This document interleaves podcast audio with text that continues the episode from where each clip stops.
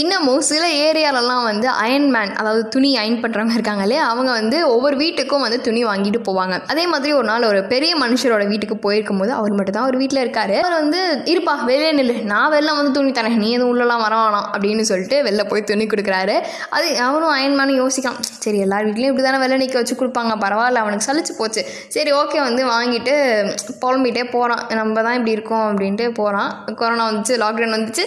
அப்படியே போனால் அவருக்கு வந்து அந்த துணி தேவை தேவைப்படுது. ஏதோ துணியை விட்டு மறந்தே போயிட்டோமே. இப்போ வந்து மறுபடியும் நம்ம வந்து வெளிலலாம் போகணுமே இருந்தாலும் நம்ம ஏரியாவில் வந்து நிறையா பாசிட்டிவ் கேஸ்லாம் இருக்குது அப்படின்னு சொல்லி அவர் வந்து மறுபடியும் போகிறார் அந்த அயன் கடைக்கே. போயிட்டு என்னப்பா துணிலாம் என்ன ஆச்சு? அயன் பண்ணியா? அப்படின்னு கேட்கும்போது சார் சார் உள்ளே எதுவும் வந்துடாதீங்க. நானே வெளில வந்து கொடுக்குறேன். நீங்கள் எதுவும் உள்ளே வந்தீங்கன்னா அப்போ எதாவது ஆகிட போகுது அப்படின்னு சொல்லியிருக்காங்க. கருமாய்ச பூமரன் இந்த கதையிலையும். நன்றிகள். காற்று நம்மை அடிமையே